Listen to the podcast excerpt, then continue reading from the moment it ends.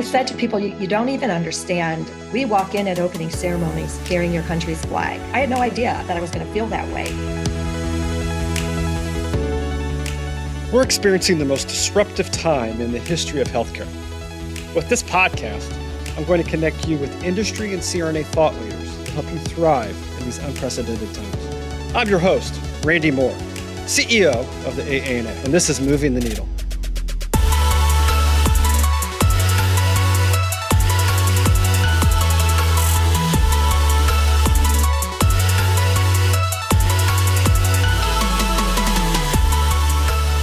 Today, joining us, really excited uh, to have a conversation with Dr. Jackie Rowles, uh, who is, of course, a CRNA. She's also a board certified adult nurse practitioner and board certified in non surgical pain management. Uh, Jackie is a well known leader and educator within the US and uh, the international level. And she's currently serving her fourth term, her fourth term as president of the International Federation of Nurse Anesthetists. Oh, by the way, she's also a former president of the, the AANA and a former interim executive director. Dr. Rowles is an associate professor of professional practice and director of the Advanced Pain Management Fellowship at Texas Christian University. Go Horned Frogs. She has earned the highest recognition awards from the AANA and the IFNA. Well, thank you so much for joining Jack, joining us, Jackie, here and moving the needle. Been looking forward to this conversation for some time, and I'm excited that I was able to pin you down. Uh, you're sort of a busy person. You got a little bit going on in your life. Just a uh, little. The, the, the, bio, the I don't know, the, the, five sentence bio that I I did before this conversation uh, does even close to isn't even close to us encapsulating what you actually have done and what you are doing. I mean, it's just a it's it's it's really impressive uh, the amount of work and the amount of service that you have done for the profession. And I, I have to wonder what drives you? Why are you so engaged? Why do you volunteer so much of, of your time? What about service is important to you? That's a great question. And first i i think i've been very blessed in life. I i do believe that your ability to be a servant leader also depends on timing and what's out there, what you're a good fit for. So I first have to thank the many mentors that I've had that really have groomed me and helped me to be able to use what I feel are my gifts. I have always, I guess, according to people that have known me for years, uh, been a leader. I, I don't always look at it that way. I look at it as leaders are often facilitators and mediators, and you need to lead by being a role model. And actually, sometimes I talk about leading from behind because you don't always need to be that point person out front, right? You need good people that will step up and help lead, and you can influence in a good way without always having to be seen as the main figure. And that's difficult for a lot of people to understand. They think they have to be the president of the AANA to be influential. Well, you don't there's so much work to be done and we need people to step up and do work. And oftentimes the people that really have their heart set on being elected or mm. chosen to a certain position it doesn't always happen because there's so many good people out there. So i guess my desire to lead is i've just always felt that i'm so blessed i need to give back. Anyway i want to help make improvements. I want to help move things forward. I enjoy helping other people and i don't care if I get credit for it or not. I don't need to have my name on everything that we write or is published or that we have a hand in. And that's something when people ask me about leadership and why I do what I do, I always try to point out so that we can encourage a lot of people to get involved and you can feel good about what you do just in your own heart. It doesn't always, everything you do isn't always shown. You understand that very well in the position you're in. You do a lot of things behind the scenes that set up other people and initiatives for success, and we don't always get credit for it. And if you're somebody that needs to have credit for everything you do, it's going to be difficult. So we have to find that in our own heart what makes us feel good and allows us to to smile and help others move forward. Yeah. I've reached out. We've had a, a few conversations. Yes. Around, you know, you know, I've reached out to you and, and I think we've had a pretty candid conversation not too long ago when I was talking to you about what it's like to be the CEO of this organization. Mm-hmm. And you're in that unique position where you you were president of the organization, but you also for a period of time was the you were the interim executive director. I was, and and, and we had a candid conversation that I won't share all the details here. but, what that what that was like, and, and and to be in a role that is high profile. Yes. And, and there's no complaint in here. I, I you, oh just, no. Just, it, it, comes with the territory.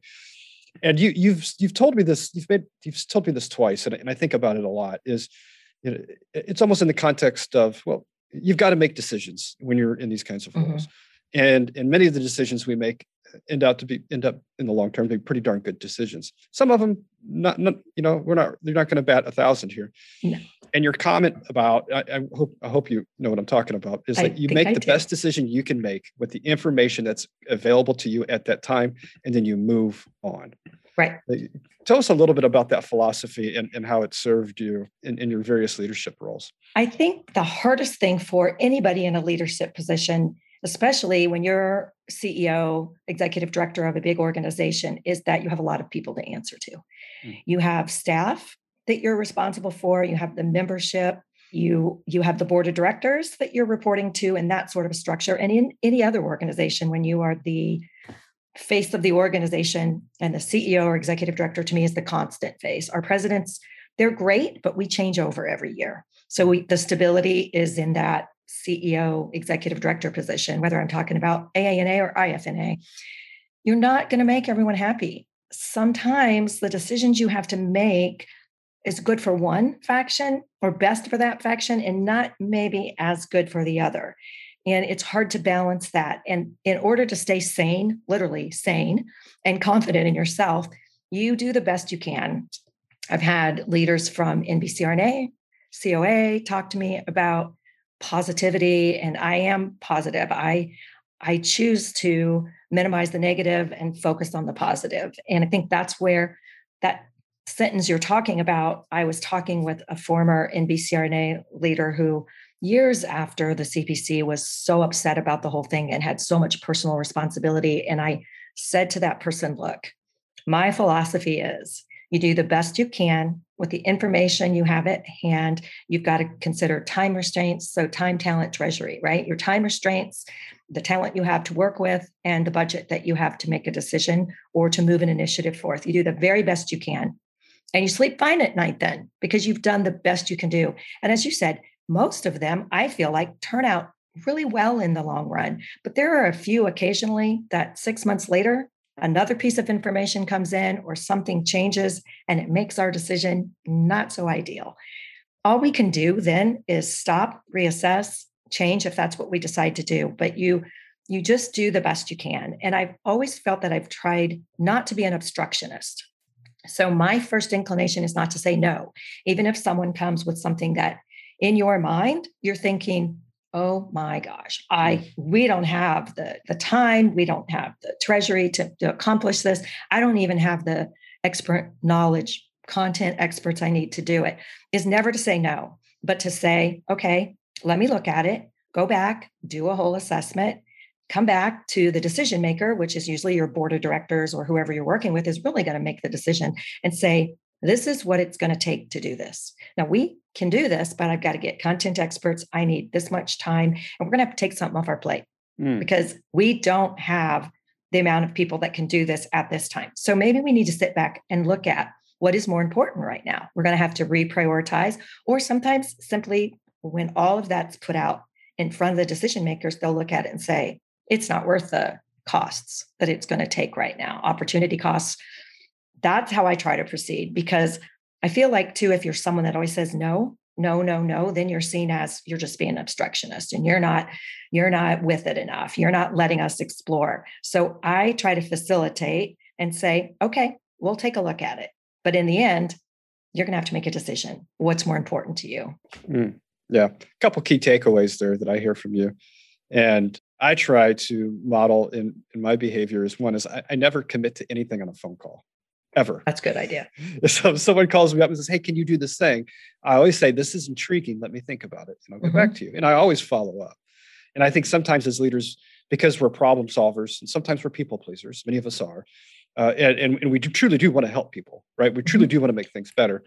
We, we overcommit ourselves and then we find ourselves in a tough position. The other thing that I will call out, which is even more difficult, is to is to have conversations, real conversations, when there's opportunities that are presenting themselves about prioritization. And what my observation has been uh, with leaders, uh, with boards, is that it's, it's extremely difficult to stop doing something that's been going on within the mm-hmm. organization or within the business for some period of time it's it's easy to say well let's just you know well let's prioritize and sunset some things but you these things exist for a reason and everything you want to sunset every single thing even if it's a no-brainer from a business perspective will result in controversy Always. to some degree and you Always. and you have to be prepared for that that's where i think the communication comes in mm. the more we can communicate when we can i realize sometimes there are strategic initiatives that we just can't communicate and people want more information and you can't give it then but when you can give it you give it so everybody can understand because i do agree with you that we want the best and i think everybody wants the best and everybody wants the best for our association and for our profession and everyone has their own opinions mm. and we don't always agree and that's another important piece is i've said to some former leaders that will they disagree with me that's okay i've been called a pollyanna before mm. i said that movie probably nobody knows anymore, right? Because it was quite a while ago.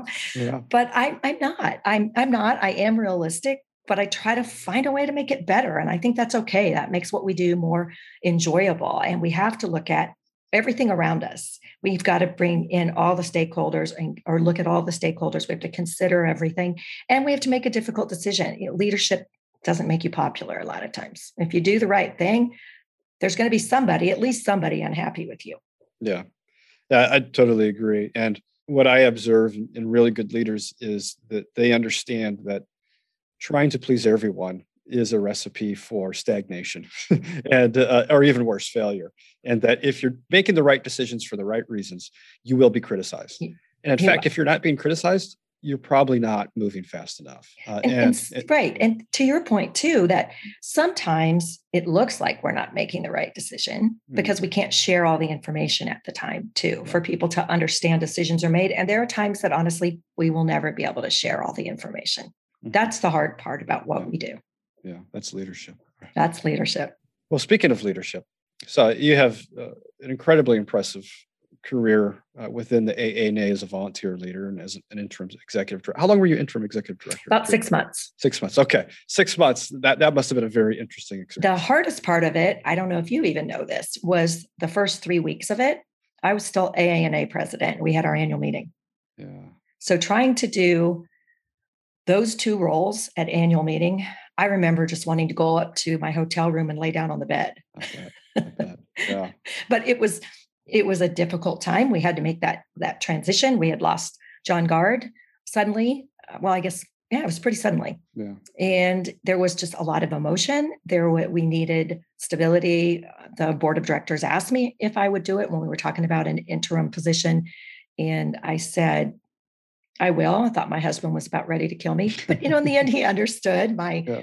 work was a little taken aback because I said um, I need to be up in Chicago about three days a week. Uh, but it worked. Everyone was great. We had a great board of directors. I think the staff was wonderful. We all pulled together and we knew it was only for a short period of time.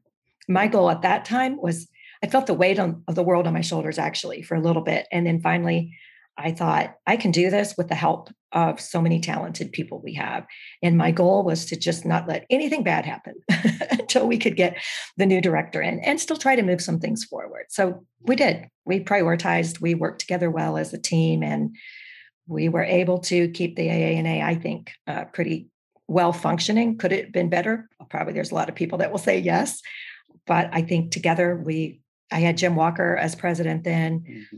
Uh, we we already had a team together for interviewing team for the executive director search team, so we were in the midst of that anyway, and it it just it was what it was. It's a big blur to me right now, to be honest, because it's one of those things where you just pray every day and you get through it. And we did okay. We, mm-hmm. I think we did okay. Someone else yeah. may disagree. Well, there's I, no doubt. I mean, I, I, you know, I've been in this role for four years, so having that that role in a period of time you're you're wearing two hats uh, thrown at you must have been just an extraordinary. I, am sure you learned a lot about yourself. I, I, did. I learned a lot about myself, about the AANA uh-huh. and how well we're suited to do things because you know we all have to work on that theory of if you get hit by a bus today yeah. who's taken over tomorrow yeah. and we have been incredibly well set up at the AANA through the talent of our of our leaders of our senior directors of our department leaders our CEOs and you know John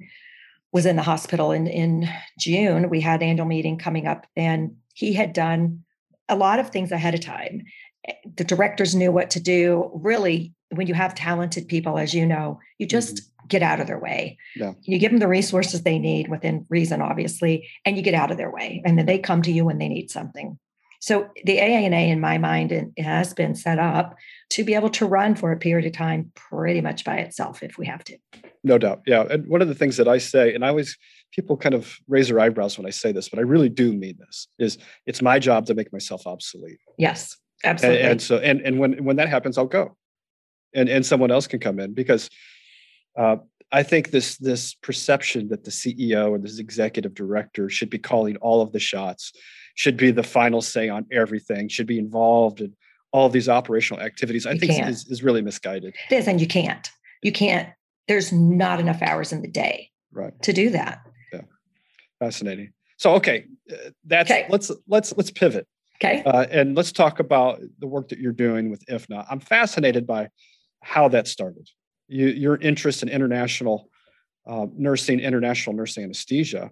What what was the impetus behind that? What drives you? And what's been your experience there?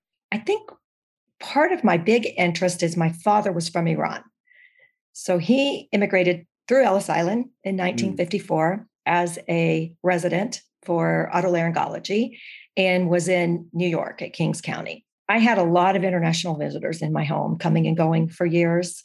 When we'd go to medical meetings with my dad, there were a lot of of foreign graduates and very highly functioning, well known researchers that we would kind of hang around. I grew up with going to meetings with them and their kids that we would go every year. I had a lot of good memories of that. And I think that gave me a good insight into different cultures and acceptance of different cultures and patience and understanding how to work around communication issues. When IFNA was founded, you may know we only had 11 countries.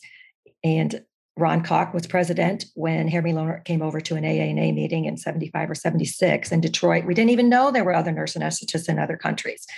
Sandy Ouellette was involved from the very beginning. John Garde was involved. Ira Gunn did some work. So we had big leaders that got IFNA started. It was a huge compliment to me when Sandy Ouellette came to me and said, I'm going to be retiring. I can't do this travel, international travel anymore.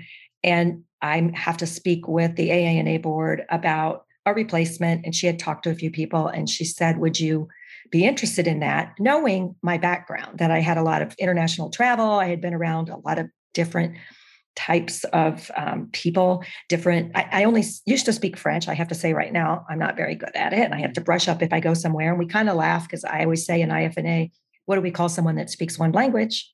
It's an american. Yeah yeah for sure. Because almost everyone speaks at least two if not three or four. Yeah. so i feel I am very fortunate that the international language of business is English. Mm-hmm. So I was interested. I said, Tell me more about it. I didn't know that much about it. I hadn't been to a meeting. And she sat down and talked with me about it. And I said, I would love it if you think I'm the appropriate person and the board thinks I'm the appropriate person. I would love it.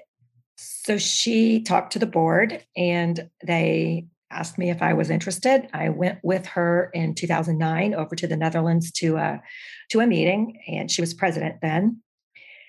And it was great. I fell in love with it. The people are so wonderful. I I don't even know, I don't want to say this in a bad way, but there's no politics. Mm-hmm. There's a mm-hmm. lot of support, there's a lot of kindness, there's a lot of grace. And I've had Americans come to me after coming to a World Congress and say, oh my gosh, it's so fun.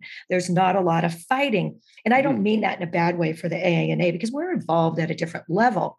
But That's IFNA is, it's 30 years old only last year, or 2019. And we we have grown so much but it's it's a way to bring nurse anesthetists together from around the world i love it i love finding out what nurse anesthetists are doing around the world I love that the AANA is the role model and that we can be so helpful to practices around the world. It, it's been an amazing experience. I've loved almost every minute of it. I mean, the travel, people say, oh, you get to go to all these great places. That part's true. However, for most of the meetings, I'm leaving on Tuesday, flying all night, get there Wednesday, have meetings Thursday, Friday, Saturday, and have a 6 a.m. flight out on Sunday. Mm. So the fun part everyone sees is when we're we always have a nice dinner. So you work yeah. all day. I mean, literally, we're work we're starting meetings at 7 30 in the morning and it's 1 30 in the morning, my time. And sometimes I'm the only one with that much time change. And literally you work all day till five o'clock, and then you maybe have a half hour to go to your room. And it's a very social group. So it's cocktail hour. Then you go to dinner, and oftentimes we'll walk 40, 45 minutes to a dinner somewhere because, you know, that's how it is in Europe and, yeah. and other places, even. We'll have a dinner. The dinners last four hours. Everyone's talking. It's our time together. It's the most wonderful thing and the most exhausting thing all at the yeah. same time. Yeah. That's but, I, I always joke. Yeah, I mean, uh, not to drill down on something that's irrelevant, but I always laugh. But no, I tell people that I love my job, but I can't stand the group dinners because they go on forever and they ever. do. Yeah, like you know, like a three-hour dinner to me does not sound like fun. Yes. Well, and you know, dinners are long, lunches are long, and you yeah. know, it's kind of a break time, and yeah. it's a really good time to get to know people. I try to make sure we don't ever have assigned seats or anything, but I try to make sure I get to sit by different people and mm. get to know people better. When we have the small group, the elected board that meets in May, normally we just did a Zoom call and we moved it to November. We have 10 people, four officers, six at large directors. It's pretty easy. When you have the full CNR, which we have 43 country members, two are associate members because they're not the majority nurses in their country. So they don't get a vote, but we still have a designated person that comes to our meetings. We want to share everything with them and try to increase the quality and safety of anesthesia everywhere. So we have 43. We usually have 35, 36 at a meeting. That's a little more difficult at dinner, a little more difficult, but it's it's it's a wonderful time and it's a good way. Everybody's volunteer. Same thing, you know, everybody's volunteer. We have so much of that at the AANA. So yeah. being able to go out, relax, have dinner, talk to people, it's a it's a highlight of the meeting. So tell me about what are the objectives? What do you what's what's IFNA moving on? What direction is it going? And what are you excited about? I have a really big, excited announcement. And well, first of all, let me just say IFNA started out really just we were trying to reach out, find nurse anesthetists in other countries, bring everybody together for communication, right? Just meet each other. Yeah. And then kind of see what practice is like everywhere. So the early years, I like to say we were focused internally on building our foundation, on building some financial security, which mm-hmm. apparently back in about 2004, I think the due structure changed and we were almost bankrupt. Since then, it's been much better. And then, as we got a little bit more financially stable, I would say maybe about 2012, we were able to join other organizations, send people to meetings more often. We used to just go to the ICN meetings as an affiliate, which is great. But now we can do the G4 meetings. Now we can go to the World Health Organization's Global Initiative on Essential and Emergency Surgical Care meetings. We can hmm. afford to do that. Those things have been really good because we've been able to network with the World Federation Society of Anesthesiologists, with some of the other, the World College of Medicine. Um, we've networked with a, a, lot of other advanced nursing practice people around the world, and it has been very helpful. We were able to focus outward, I said, at, at mm. that time. We're able to collaborate and work together toward goals of, of healthcare. So, a prime example in 2015, the World Health Organization passed a resolution that talked about strengthening the surgical system and surgical capacity because we know there's 5 billion people in the world that don't have access to timely affordable essential surgical care. And the most of that's in the low and middle income countries where we can really make a difference with nurse anesthetists. We just have to make sure everyone's educated appropriately. Those things are now what we're working on more is outward and how can we help and they were focusing in 2015 looking at surgery as a part of universal health care. Mm. So the goal is by 2030, 80% of the world would have access to affordable, timely surgical care. We're still a long way from that right now. I don't know we're going to meet 2030, but we're trying. We know there's a huge manpower problem in anesthesia. Governments used to focus on surgical capacity and putting it on the, agenda was big. 2015 was the first time actually surgery and anesthesia were moved to a political agenda for governments to look at and say you need to add, you need to allow money for this. What happened? They did start allowing money, but it was for surgery. So I had friends of mine, for example, that I've met through my work that are heads of schools in Africa who said, okay, we just graduated 27 surgeons, but we don't have 27 anesthetists. Hmm. So we've been trying to raise visibility of we've got to have anesthesia providers also. Doesn't do any good to just have surgeons. Part of this has been really exciting for me lately, especially because the International Council of Nurses started working on advanced practice guidelines for nursing, different nursing roles. So in 2019, I was sitting in a meeting in Singapore when they were reporting out on nurse practitioners and clinical nurse specialists. There were some things that needed to be strengthened, even since I, I am an adult nurse practitioner. I did that for my pain practice. So sitting there, I was listening, saying, wow, no way can they define a nurse anesthetist by themselves. There aren't any nurse anesthetists on the advanced practice nursing networks there. We've been going to ICN meetings since 1989. Our executive director, Pascal Rod, I think spent almost every meeting. So there's a full meeting every two years and an advanced practice nursing meeting in between. And I've been going to meetings since 2014, I think, 2012. I've been to three of the advanced practice uh, network nursing meetings, and the one last year, of course, was postponed because of COVID. But I talked to ICN leadership after that meeting and said, we need to be recognized as an advanced practice nurse. If I kind of read the material they had at the time, I would have said we were categorized as a specialty nurse. Mm. We know what we do is an advanced practice nursing role. I wrote a letter to them. Rick Hinker from HVO and our G4 Alliance representative from the AANA also wrote a letter to ICN. I got a very nice response. I got a call from their nursing director of policy, D- David Stewart, who's actually located in Australia. And he said, The board really was taken by your letter, and especially the last sentence. And I didn't remember what the last sentence was at the time. Uh-huh. But he reminded me that at the end, I said, if nursing does not recognize us in our rightful role, we're going to lose our nurse anesthetists as they align with medicine. And it's very true because, especially in many countries overseas, we've got nurse anesthetists going to WFSA educational workshops, which is fine. It's great. But mm-hmm. we need it from our things from our perspective. We mm-hmm. need our own representation. So a couple months later, I got a letter from ICN. This was late 2019, asking us to partner with them to be the content expert to develop advanced practice nursing guidelines for the nurse anesthetist. I was thrilled. Put together a task force, a global task force with representation from the US, Europe, Africa, Asia. We started working, uh, I'd say, beginning of the of the year in 2020. Becky Madsen from the AANA she is our chair for that. And then Betty Horton ended up being a co chair as we moved forward.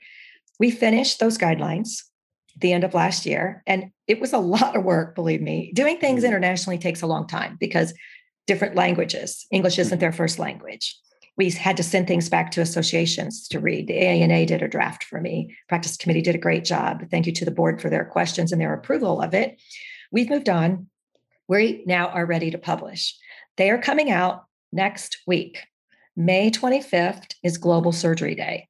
Mm-hmm. So these guidelines for the advanced practice role of the nurse anesthetist will come out in seven languages next week.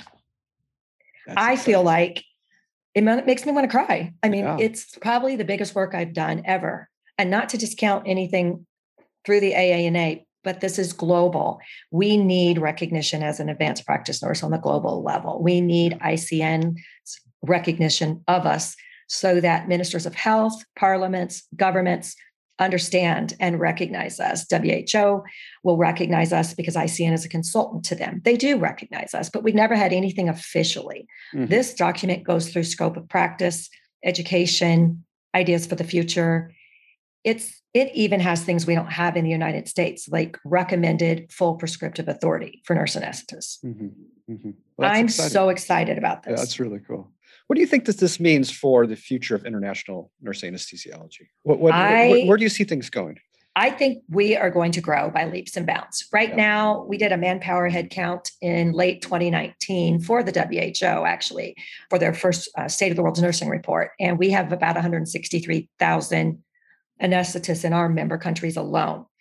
We know there are nurses giving anesthesia in many other countries. Unfortunately, there's not an organization for them, and an organization joins IFNA. It's not individual membership, or they don't have someone that speaks well enough English to be a representative, but we still reach out to them when we get their information and send information and, and try to get contact where we can. But there's a huge role for increased use of us internationally. We just want to make sure that the nurses giving anesthesia are truly nurse anesthetists, that they have education in anesthesia and aren't just being three months in the operating room in South Africa somewhere or sure. South America and then being pulled into the ORs. Yeah. Well, Jackie, where would our listeners find more about the work that you're doing at, at IFNA? Where should they go? There's information on the website. It's actually ifna-site.